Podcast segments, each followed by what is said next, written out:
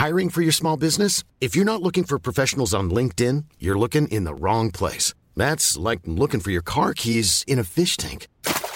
LinkedIn helps you hire professionals you can't find anywhere else, even those who aren't actively searching for a new job but might be open to the perfect role. In a given month, over 70% of LinkedIn users don't even visit other leading job sites. So start looking in the right place. With LinkedIn, you can hire professionals like a professional. Post your free job on linkedin.com slash people today. There's never been a faster or easier way to start your weight loss journey than with PlushCare. PlushCare accepts most insurance plans and gives you online access to board-certified physicians who can prescribe FDA-approved weight loss medications like Wegovy and Zepbound for those who qualify. Take charge of your health and speak with a board-certified physician about a weight loss plan that's right for you. Get started today at plushcare.com slash weight loss. That's plushcare.com slash weight loss. plushcare.com slash weight loss. A Living History production. I'm Peter Hart, And I'm Gary Bain. and together we're Pete and Gary's Military History. Podcast.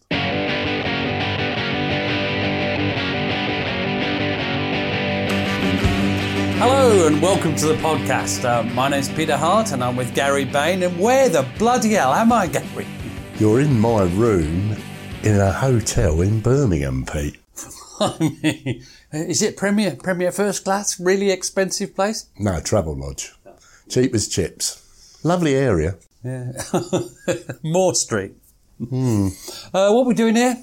Uh, well, we're here for a conference to commemorate our, uh, the life of our good friend Rob Thompson, who sadly passed away recently. Yep, great friend, great historian. More to the point, I think, for everybody as well as And it's organised by the Great War Group and the WFA in conjunction. So we're looking forward to that. Of course, this will have happened by the time you hear this, punters. Yes. But, uh, but uh, anyway, it, it'd be worth thinking about Rob Thompson if you knew him just for a moment and thinking, what a great bloke he was.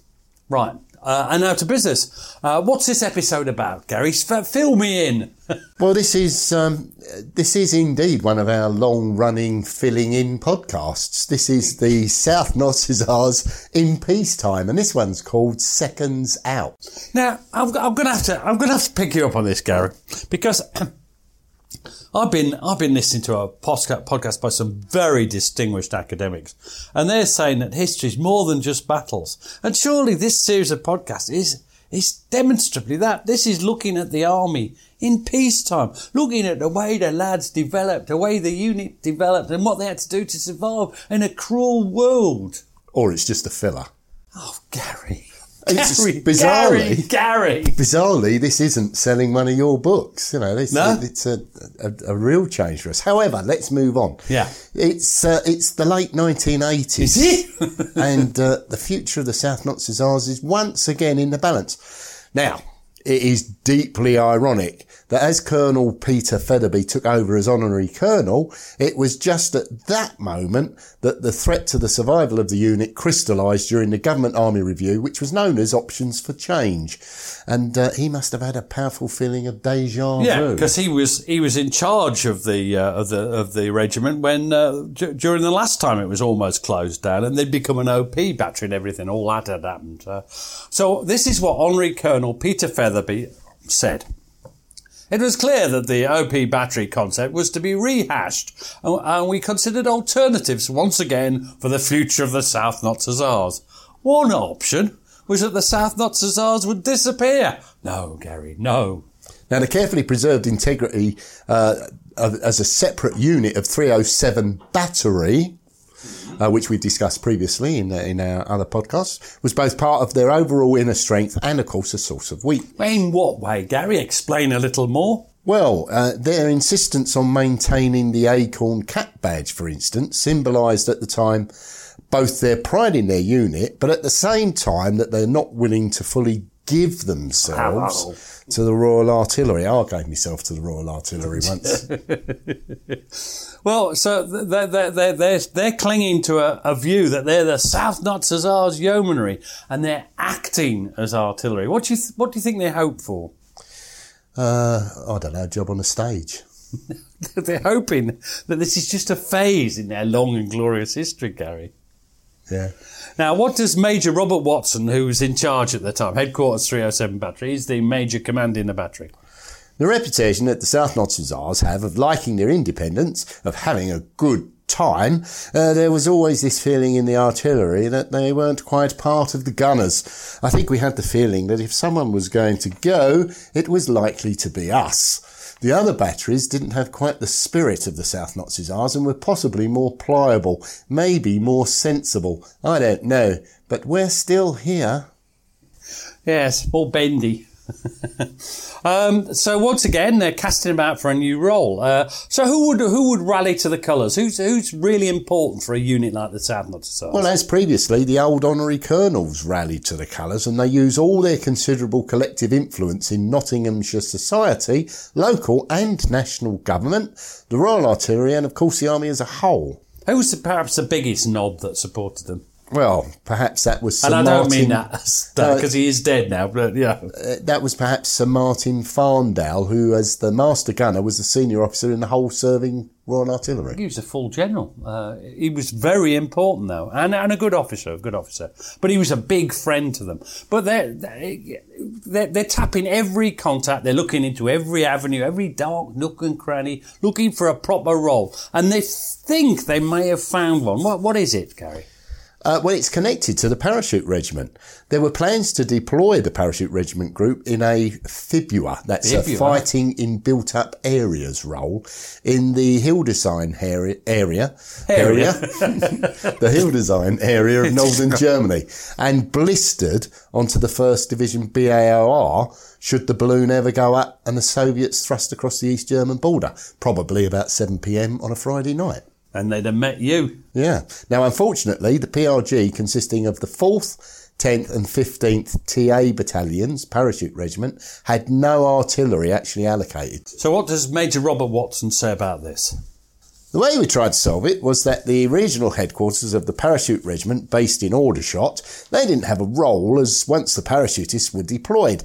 They started to run a number of exercises to see how they could deploy themselves to Germany, and they needed OPs and some artillery support to do this. Oh, I could see the South Notts eyeing that, and, and what they offer, what they offer is they'll supply trained OP, OP parties, observation post parties, uh, to the parachute regiment group. Uh, and, and what they would do is use their OP expertise to directly patch um, the the um, the parachute regiment into the Royal Artillery network within the First Division area, and uh, th- that would enable them to do what? Well, quickly uh, uh, they could get any required artillery support for the PRG, the Parachute Regiment Group. I was just forgetting what. I'm glad you said that. I was just thinking, who are these PRG? And this is what Captain, one of our favourites, Captain oh. Ian Cunningham of 426 Battery, 307 Battery, says. 426 Troop, yes, sorry. Yes. Yeah. There's a bit of a mistake there, Pete, isn't uh, there? I wonder who made that mistake. Yeah, and I wonder if somebody had read the notes, they might have noticed it. Yeah. Albeit we would turn up without having guns and without being part of a gunner regiment, we were all trained in the requisite skills. Give us a radio and we could patch into whatever guns were given for us to use and then fire them. We actually got an agreement that we would be part of the parachute regiment group. And those of us who were part of the PRG, would wear the red beret and they would sponsor us through P Company and parachute training. P Company. Wow. Based in Aldershot, I think. Yeah. Now, it was all a bit unofficial, uh, but give the South Notts Hussars an inch and they'd cheerfully go the full half mile. In fact, they'd take the mile, really, wouldn't they? And uh, this is once more Major Robert Watson of Headquarters 307 Battery. We started to help them on these exercises, help them to create a role, which got us into a parachute type role. Ian Cunningham had already got his parachute wings, but we started to send people away to get their parachute ring, uh, wings with P Company down at Aldershot. We busked it to a certain extent, and if nothing else, at a time when we didn't have a formal role, it gave the soldiers in the battery something to focus on. This is just classic army. Just keep the lads busy. Make sure, so you know. Now, presumably, they all get their wings. No, uh, they did send a f- first batch of battery uh, members to the parachute company fitness course. Now that's P company, isn't it? Yeah. Uh, and that's in February 1990. Uh, but they don't do that well. Uh, could, t- TA not that fit in some ways. Uh, only Sergeant Smudge Smith, Guy Robin, you'll remember. And I want you to say that name so that if he ever meets you, he'll thump you. What's uh, Smudge's name? Uh, Sergeant Smudge Smith. Coward. And Lieutenant Jeremy Higgins, they get through, don't they? We both, they'll, they'll be very prominent. They both get through. Uh, how tough is it? You, you have uh, you did army training. It's a lot worse than army training. Uh, yeah, yeah, I mean it is really tough. The uh, Trena- high level obstacle course. I remember them. Yeah. Uh, the old army I'm surprised style. you weren't scaredy on that. I got scared as I got older. Uh, the old army style milling where they wade into each other with a cheery abandon, heedless of any pain. Yeah, I wasn't a big fan of that. I never understood that. Uh, I a thought that explained certain things about your features. a steeplechase series of obstacles in a wet wooded area filled with mud and sludge. Perfect. A 10 mile cross country run. A log race where a team of eight had to carry a great big log over a mile and a half of rough country. Well, it's, it's like a telegraph pole, actually. I think they have chains uh, to attach to it. So, but yeah, Uh, we never did. We just had to carry well, it. you were more manly than the parachutist. And finally, a stretcher race over eight miles carrying a stretcher made of scaffolding poles. Now, it was a credit to the, to uh, uh, both men By they, Smudge and, uh, Yeah, yeah, and Jeremy, yeah. uh, that they passed to be awarded the right to wear the coveted red beret. Now, the officers also, they're, they're sent on a, a complex series of training exercises. Uh, they're basically testing out the feasibility of the, this whole PRG deployment and whether they could carry out this role in patching them into first div artillery. Um, if they're going to do that with the parachutists, what do you think they have to learn as well? Because the parachutists have got a role. You said it earlier, FIBUA, which was, Gary, without looking, Uh, fighting in built up areas. Yeah, so if you're going to do that, it's oh, essential. I'm very disappointed. no, you are. It's, it's essential that the OP teams some, gain some training in the methods of street fighting if they were to stay alive in such a dangerous environment. now, as a result, they were sent out on regular weekend exercises in Bonnland out in Germany. I can imagine they enjoyed that. This is what Captain Ian Cunningham, uh, 46 Troop, uh, 307 Battery says. The whole of the village was a street fighting training area. We would provide OP parties for a weekend. The early party part would be training in techniques of using sewers for access, the various methods of coming down from a roof using ropes or putting a man on the end of a telegraph pole and running him up the side of a wall and into a window. I don't fancy that, Gary. It doesn't mean through the window. Oh, right. how to fortify buildings, how to attack buildings. There are also an urban assault course. I bet that was tough. Uh, all of the obstacles comprise of aspects of getting into or getting out of windows, climbing onto roofs, crawling through sewers, going from building to building by using planks between holes in the floors and the first floor. It was jolly exciting and the potential for hurting yourself was quite high. There was never a shortage of ammunition, and the realism aspects were very, very good indeed. Sounds fun, actually. Uh, it sounds fun when you're 18 to Yeah, 35. when you're sort of that age, yeah. Now, they were not only to, to bring down imaginary artillery support. Imaginary? so it's not real. It's not real, no. no, not even the Paras would do that. Um, uh, as the parachutists rampage through the village, but also to acquire intelligence as trained observers in amongst the chaos of battle, and then to forward it through their established communications network to the relevant field commander. It's all a bit. Um, it's all a bit uh, desperate. Uh, now, all the OP batteries are in a rocky boat, rocking boat. Uh, so, because the, the, the regulars don't want any of them anymore. So all these TA uh, batteries. Uh, so, so what happens? Well, the army decide that that have a combined annual camp. So who is that? That's the two six six. Uh, 269 OP batteries and the 307 OP battery. And they have a, this in the Otterburn training area in the summer of 1989. Uh, now that's quite interesting because um, my wife's uh, holiday cottage is in Redesdale, just next to Otterburn. Well, Redesdale features actually.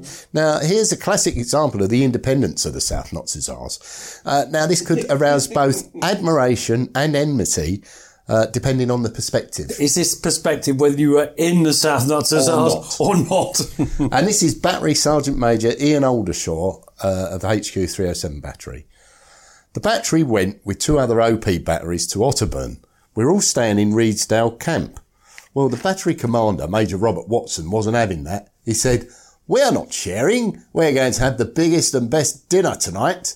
He started to get his full-time staff working on a tented camp just outside Redesdale on the top of a hill. They booked all the tentage, all the things they needed, living accommodation, mess tents, dining room and bar. It was a huge setup. I thought, what a bloody waste. Yes, and I bet the other two batteries were uh, well impressed. Bob Watson, who's the man in charge, he's got his own perspective, uh, and um, he he probably he probably he had his own reasons. He, but but I think he would probably realise that, that, that that this was not a good idea, particularly when they're physically separated from the main camp. Now, do you remember that Dad's Army episode where they're separated and they don't wake up in the morning? no. Well, read on. Okay. Major Robert Watson. And this is what Major Robert Watson says. There was no real reason we should have taken umbrage with this, but I think we felt that somehow our independence was being threatened. That was probably wrong. The other two batteries were in Otterburn camp, but we were in a tented camp in Redesdale, 10 miles down the road, which didn't make the communications brilliant. One of the things that went wrong on that camp was that the Brigadier wanted to address all three OP batteries at the end of camp, and word never got to us that he wanted to do this. By the time it did, and we jumped with everyone in the back of Bedford's and hightailed it down, he had a hollow square in front of him. Two sides of the square had a battery apiece, and one of the sides was missing where we should have been. As we were debussing from the Bedfords, all the tailboards were clattering down and people were jumping out. He was actually speaking to the other two OP batteries. So we arrived in rather shag order. Great phrase, Gary. Shag order. I had an interview without coffee with him after that. That formed an impression in the Brigadier's mind of the South Notts Hussars, which you don't really want to be there. I like that phrase, an interview without coffee. I used to have them sometimes with my bosses at the War Museum. Yes. Bryn Hammond had, had me in a couple of times to discuss my recent conduct. But he would always say, after the interview without coffee, he'd say, Would you like a coffee, Pete? Easily distracted. Oh, yeah, yeah. Now, um, uh, the, there was a King George V competition, which is, you know, one of these. We mentioned that before. Yeah.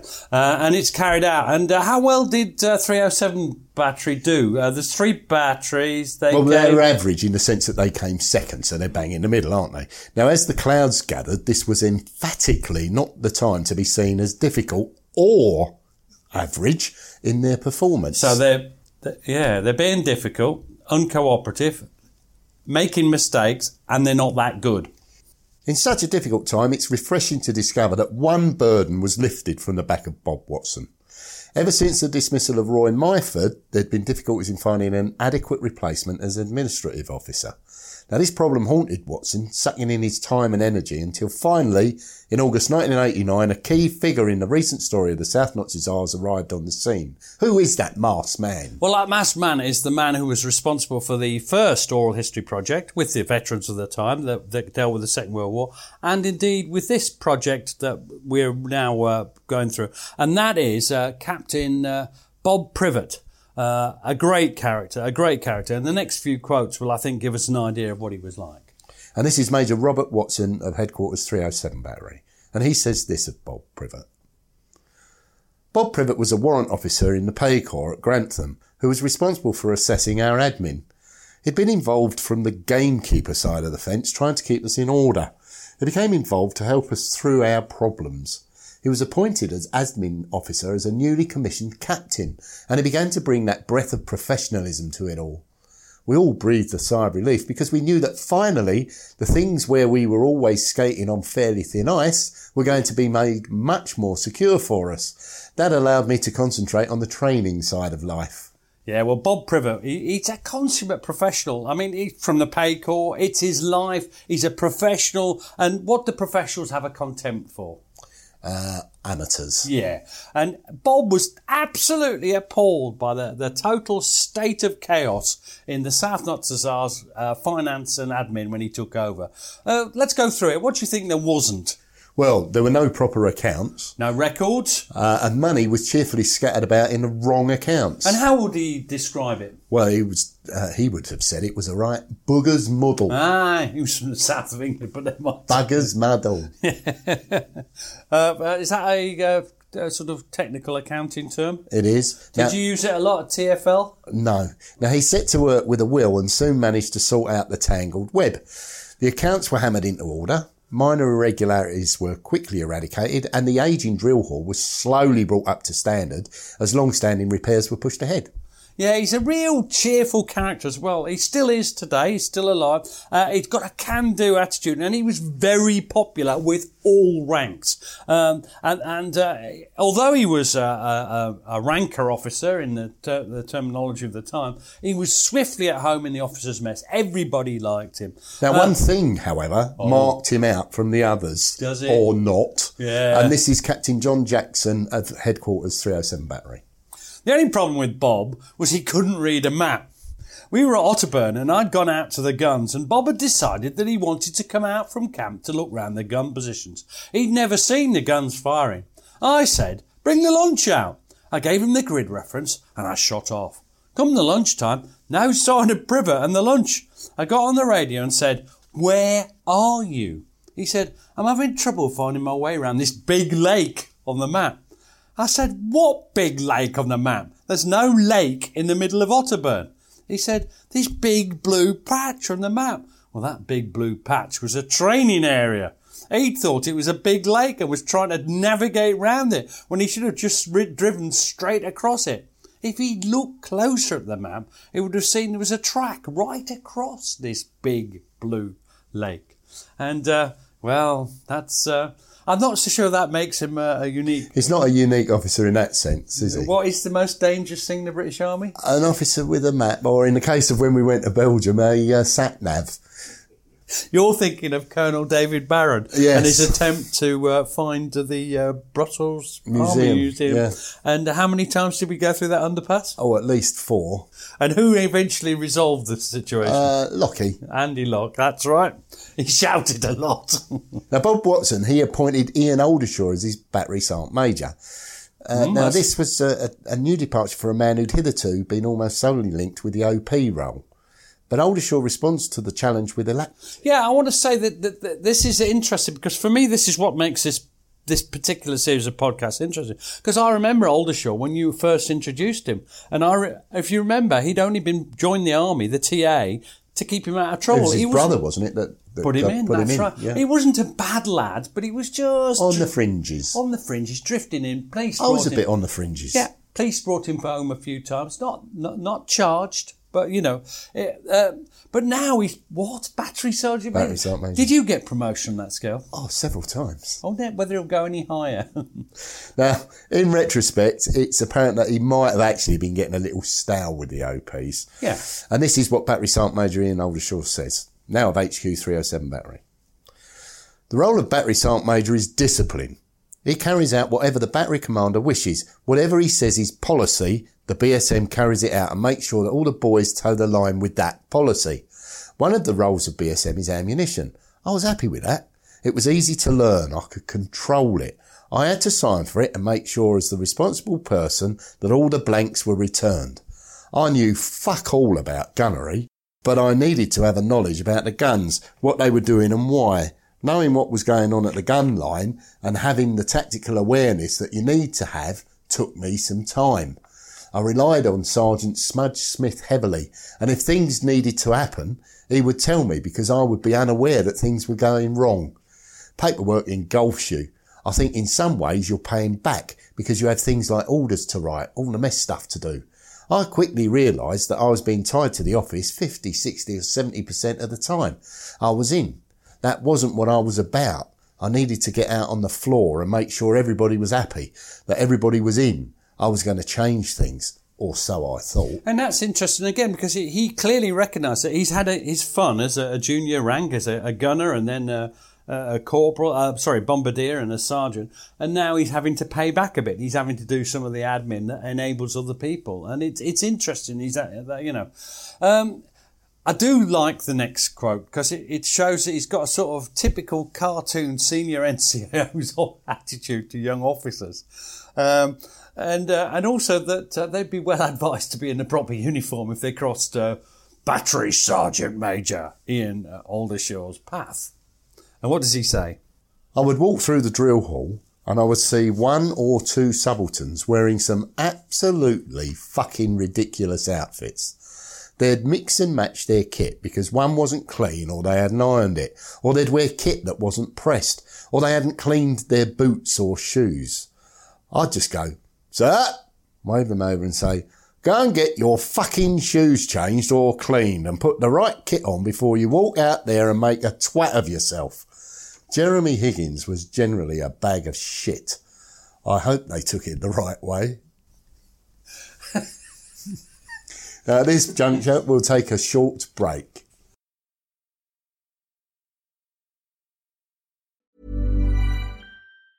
A lot can happen in three years, like a chatbot may be your new best friend. But what won't change? Needing health insurance. United Healthcare Tri Term Medical Plans, underwritten by Golden Rule Insurance Company, offer flexible, budget friendly coverage that lasts nearly three years in some states. Learn more at uh1.com. I'm Sandra, and I'm just the professional your small business was looking for. But you didn't hire me because you didn't use LinkedIn jobs. LinkedIn has professionals you can't find anywhere else, including those who aren't actively looking for a new job but might be open to the perfect role, like me.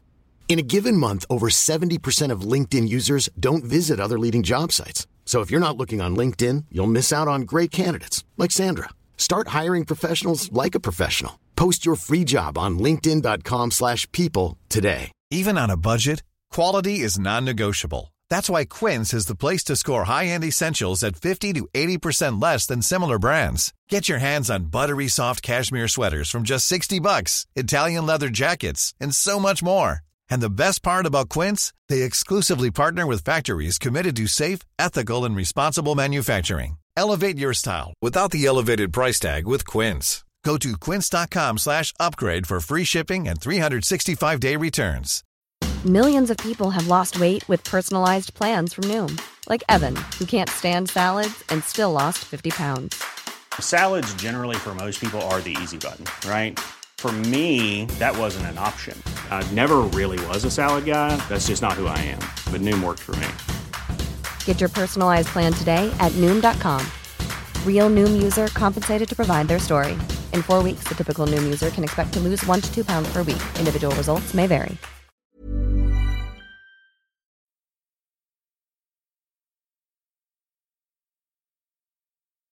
Now, in April 1990, what did Jeremy Higgins look like? Bag of shit, Tyler Buckley. Uh, there was, for the first time since the Second World War, a step forward from the 25 pounder guns. Oh, what's happening? What's happening, Gary? Well, it's a memorable date because the battery receives 105 millimeter light guns. Wow. Towed by one ton Land Rovers and capable of being light gun. It's not that light, but you know what I mean. Yeah, yeah. So capable of being transported by helicopter. And and guess what? Where were they where were they made? Designed, produced, and manufactured. Birmingham? We're in Birmingham. Was it there? Was it was it Birmingham? Well, it was at the Royal Ordnance Factory, which is in Nottingham. Of course it was. Now, this marked a key step forward as the battery was now equipped with a gun still in use with the regular army and the NATO standard caliber for field guns, rather than a relic from a bygone age. Well, you can imagine what the South Notts did because they've now, oh, it's still only a training troop, but now they've got the real gun. So they start special training and the battery throws itself into mastering these new guns, these fabulous new light guns. Uh, who do you think's key in this process? And I already know the name I've got in my mind. Well, I think you're referring to Sergeant Smudge Smith. Do you remember his first names? uh, Smudge. Uh, and it proved his value in supervising the training program and driving standards on standards onwards and upwards. He was ex-regular, wasn't he? He was ex-regular. Well, yeah, very much so. Yeah. Um, now, by this time, uh, Bob Watson's coming to the end of his period in command, and I think he did a great job uh, as an. In- it sounds bad, but a, sort of an interim commander. I mean, his, his period was wrecked by the uh, the threat over the battery, and the next person to be considered for the post uh, was Ian Cunningham. Came forward. Captain Ian Cunningham was considered. Now, that's quite strange from an outsider in some ways because uh, he's a bit of a maverick, isn't he? Yeah, but he was also a highly competent officer. He'd had a successful civilian career and had at last gained a, Harry, did you say at last? yes, uh, gained a sort of degree of maturity beginning to be commensurate with his advancing age. I think I wrote like you. I, th- I was just going to say I'm not sure I've ever reached that degree of maturity. Uh, so this is what Captain Ian Cunningham uh, says, uh, which, uh, as he realises he's being considered. He said, "I wasn't entirely sure I wanted to be battery commander. The realisation that that would be the end, that there would be a three-year period and then an end to what I enjoyed doing." I just thoroughly enjoyed being a forward observation officer and everything that went with that. So I was reluctant to change that. The moment I became a battery commander, well, A, it would be for a finite period of time, and B, entirely selfishness, I may not be able to enjoy myself as much as I had as a forward observation officer. I was persuaded that there wasn't anybody else, and that if I didn't do it, then somebody would be brought in, and therefore it was up to me to do it, as I was the South Notts Hussar. I decided that it was effectively payback time. Notice that's an echo of what uh, uh, Oldershaw said. Uh, I'd had a tremendously enjoyable time. Her Majesty had paid me well to do something I thoroughly enjoyed doing, and it was time for me to act in a slightly more grown up and responsible manner. And I admire, I, I actually, he's a really good chap. But it does, it, it does, it's a perennial problem, isn't it? Every three years they're going through this over and over again. Who's going to be the battery commander? It is. It is. They had got someone else in mind, but he couldn't do it. It's his personal circuit because they do uh, pl- plan in succession as you would do in your business career.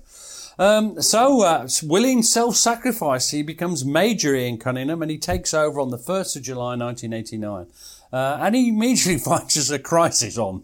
Oh, no, another one, Gary. What's this one about? Well, the essential problem was that the powers that be in the army as a whole have finally noticed what exactly the South Hussars were up to in developing their own role with the parachute regiment group.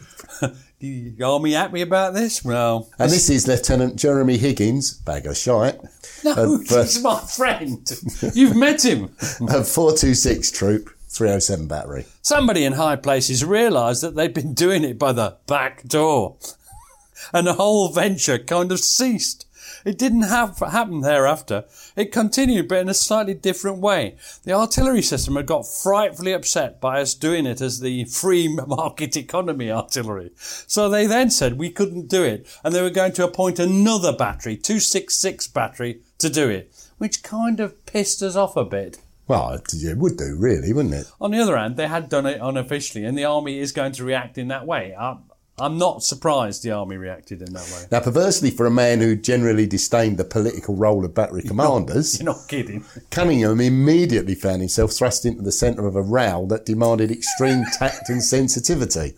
Oh, that's the sort of role that Ian Cunningham, like myself, was born to play. And this is now Major Ian Cunningham of Headquarters 307 Battery. The only thing I planned to do was try and to, to try and ensure that the South Notts Hussars survived, as I took over at the time of the confirmation of the ending of the role as a third OP party for regular regiment. That had gone. I was casting round to try and make sure we would survive.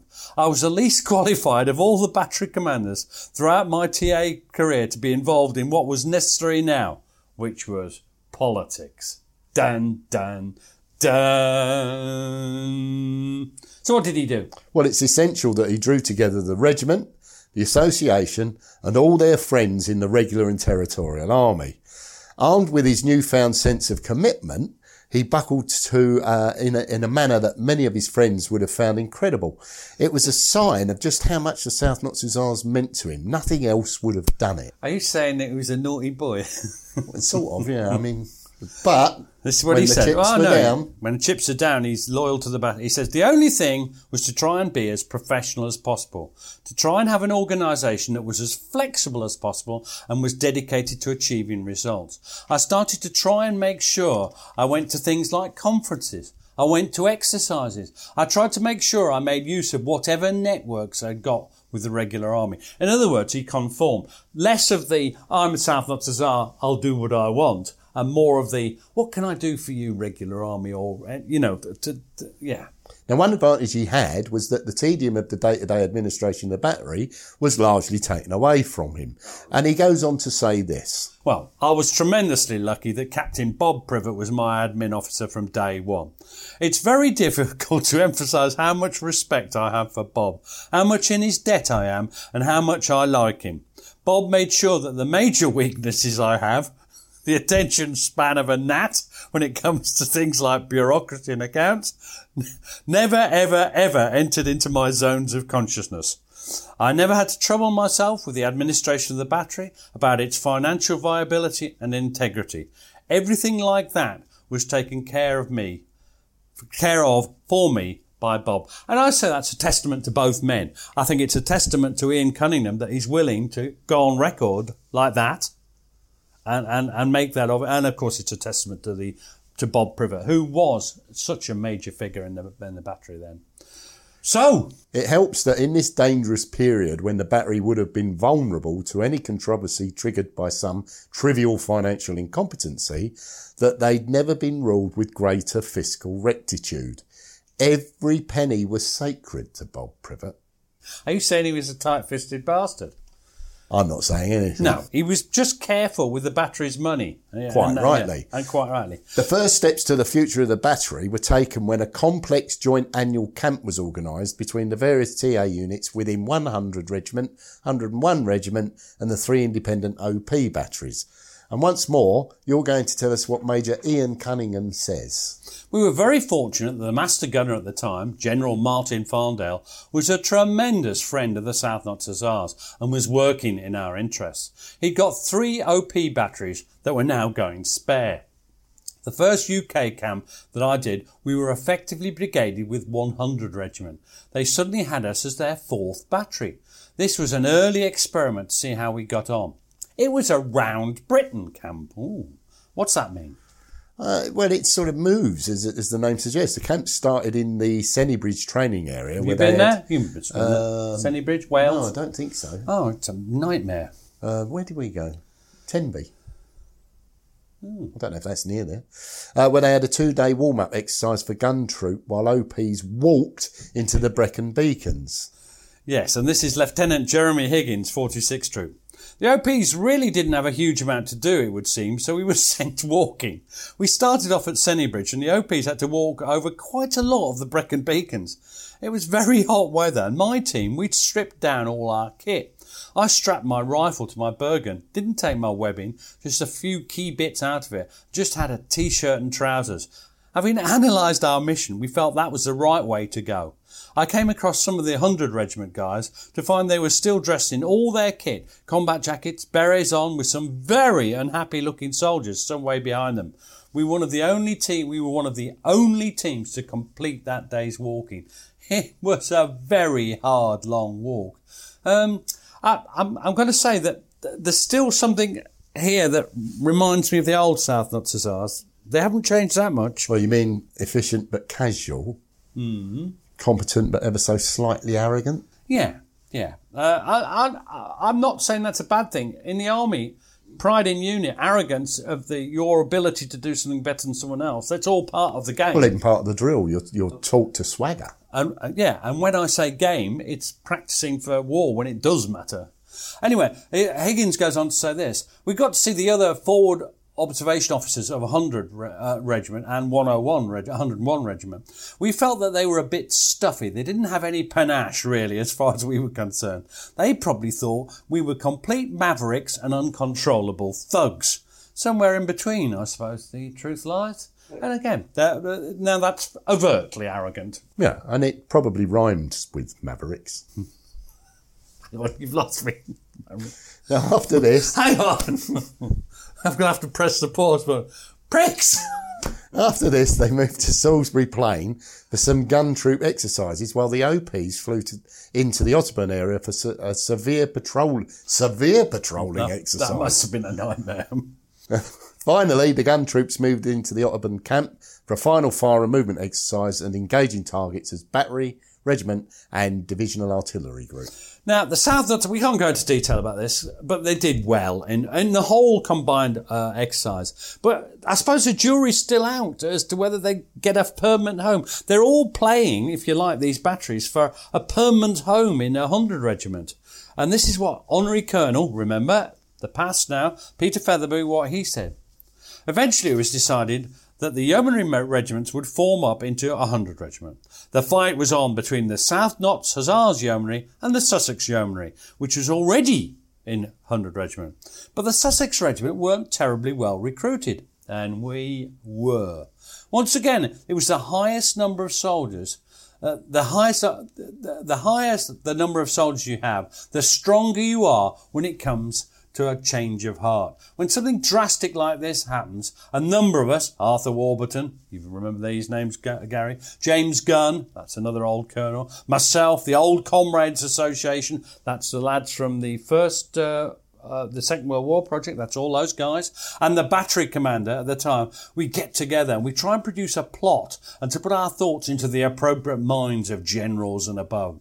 We had a great ally in Sir Martin Farndale, who was a master gunner and very, very sympathetic to the South Notts as well. Um, that's not entirely a logical basis for it, but they, they are a well organised. But they, did you notice what he said? Yeah, if uh, they were to survive, then one of the batteries already in the regiment, probably 200 battery, the Sussex Yeomanry, has to go. Simple as that, was it? Uh, well, yeah, frankly. Now, with the end of the Cold War, this is all going on at the same time. It's almost as if they need a new, a new enemy. Who, who did they get? Well, as if by magic, Saddam Hussein and Iraq sprang up as a new, fully fledged adversary in the Middle East.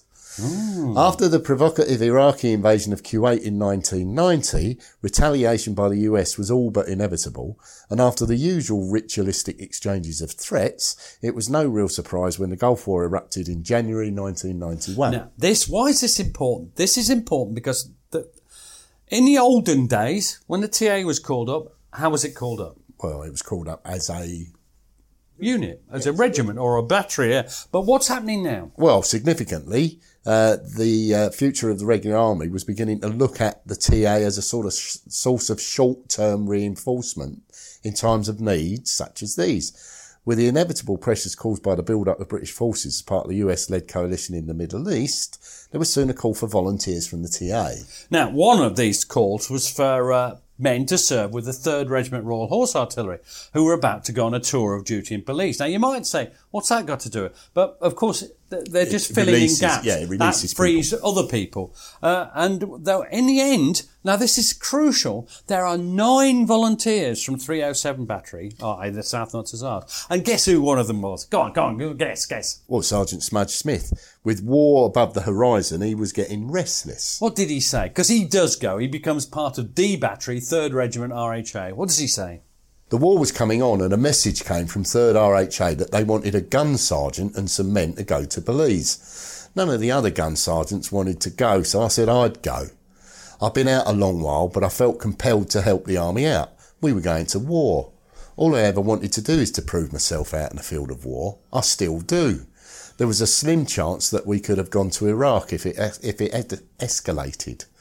They had reduced the regular soldiers in D Battery to bolster up the other battery who were going to war in Iraq, and that had left D Battery weak to go to Belize. So they sent out messages to the TA, but they specifically asked for us because they were on FH70s and we had the light gun, and they were going to operate on the light gun. They didn't have a fucking clue about the light gun. They signed us up as regular soldiers for a year in January 1991. So, th- third RHA, uh, we're, going to start operating in Belize on the light gun. I, I see. So they needed people who knew what, because they were normally, up till then, they'd been on FH70. We'll come back to that later. FH70 is the big bangy thing.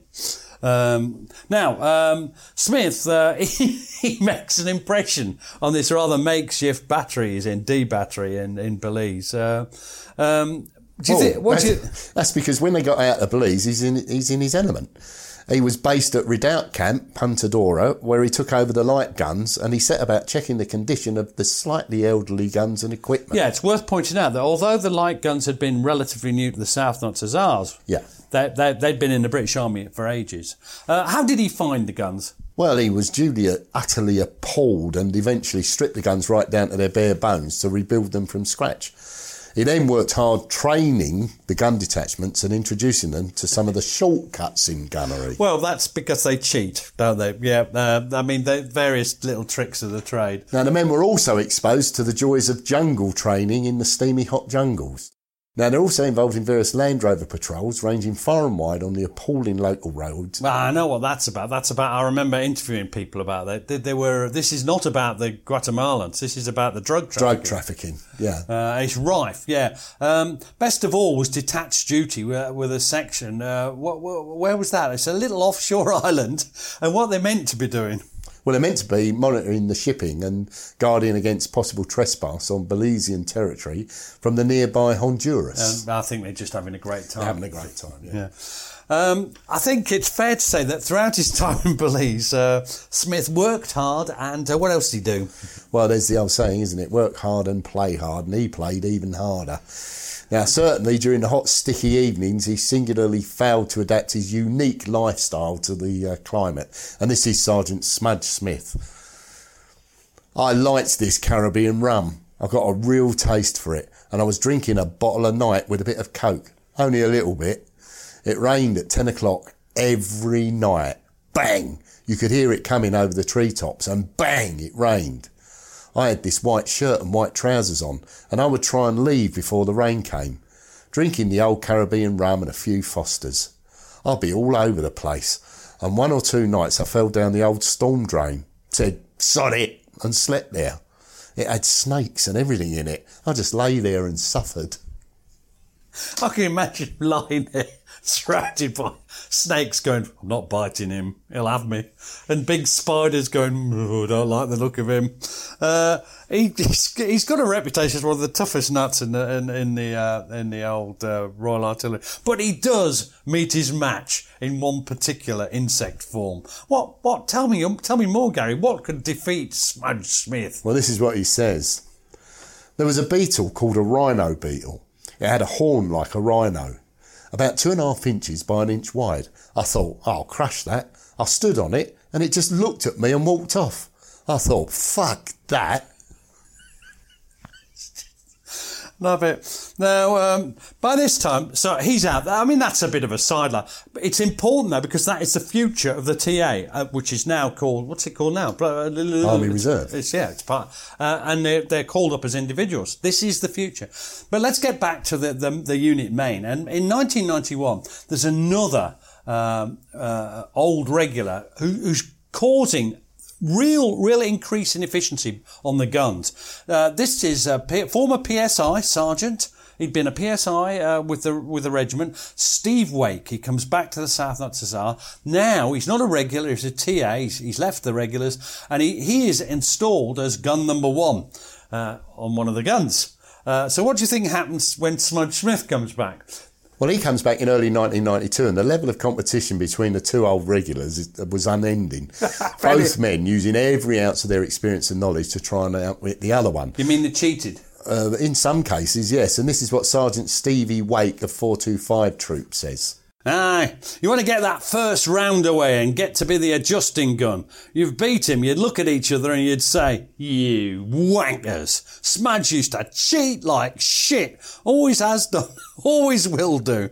I wouldn't cut corners because that corner could be somebody's life or an injury you didn't need. Do you believe him? Hmm. Hmm. If I was taught gunnery by the School of Artillery, I used to do it that way. But Smudge used to know how to cheat. One day we beat Smudge out and he didn't like it. You can always tell when Smudge doesn't like it because he starts beating his crew up. We always said that we should have got best gun, but he always used to get it. It was the way he was. I never got it. I used to come second a lot. Some things weren't meant to be, and that was one of them. It was so competitive. And you get a delightful picture of the competition between these two old regulars. Uh, the, just I just want you to notice because something is going to come up. Smudge is great, and I, I actually really like Smudge Smith as a character. That, that he also does some things that you're not allowed to do in the army. Well, you're not allowed to beat up your crew, are you? You're not allowed to hit people in the army. Um, you can hit the enemy, but you can't, you know. Now, uh, so, um, uh, so, so, so, where are we then? Well, the competition that inevitably drove up standards, both in their own gun detachments, but also right across the gun troop. Now, this was of inestimable value for the moment of decision was nigh under the options for change review. Yeah, and they're not unaware of what's happening. They're trying to reposition themselves to the best advantage so that they get through. And this is uh, Major Ian Cunningham, headquarters, uh, well, he's in charge. Uh, we had taken over the light gun. We were reasonably competent with it. We were nothing like as competent as the other batteries of 100 Regiment were, because of course our strength had always been at the OP end. This was the beginning of a change of emphasis. We started to have to reform ourselves as a gun battery. We had to change our balance to make sure that we were an effective gun battery rather than OPs. Now, the news finally comes out in uh, the, the, option for sausages change comes out in March 1992. Uh, what do you think it is? Well, it's all good news for the South Notts Hussars. A combination of political influence, high recruitment levels, and their own skill has secured their future as a gun battery in 100 Yeomanry Field Regiment under the command of Lieutenant Colonel Roger Stiles. Hmm. So what's the new unit going to be? Well, it's going to be headquarters battery, of course. Yeah. 201st Herts and Beds Yeomanry Fine Field Battery.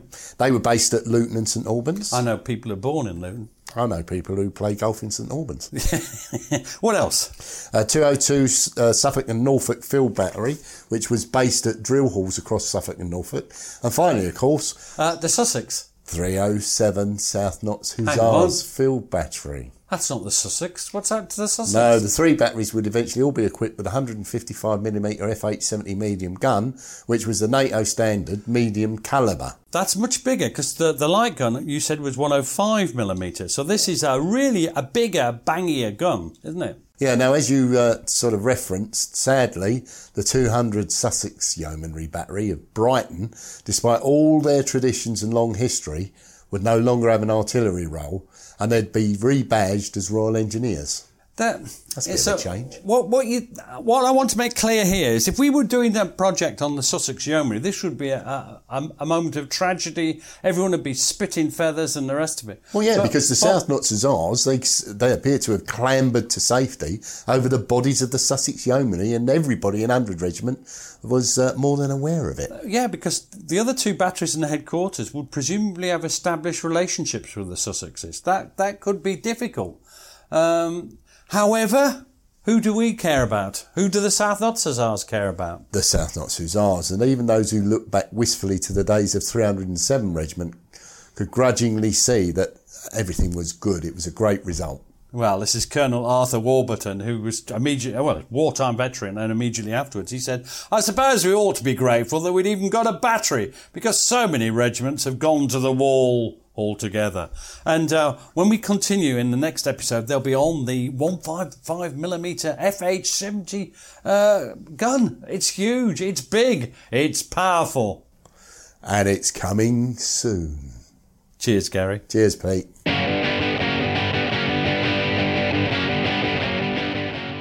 Thanks for listening to the show. Blah, blah, blah. If you'd like to support blah, us, blah, you can now buy us a coffee. Blah, blah, Visit www.buymeacoffee.com backslash PGMH. Or visit www.blah, blah, blah, blah, blah. And we'd be jolly grateful. Cheers. Thanks for listening. Follow us on Twitter and Facebook to learn more about each episode. And if you'd like to support the podcast, you have a couple of options. You can buy us a coffee at buymeacoffee forward slash PGMH or consider subscribing to the podcast for only £2 per month and get ad free listening and bonus content. You can find links for both on our Facebook and Twitter accounts. Sounds great, doesn't it?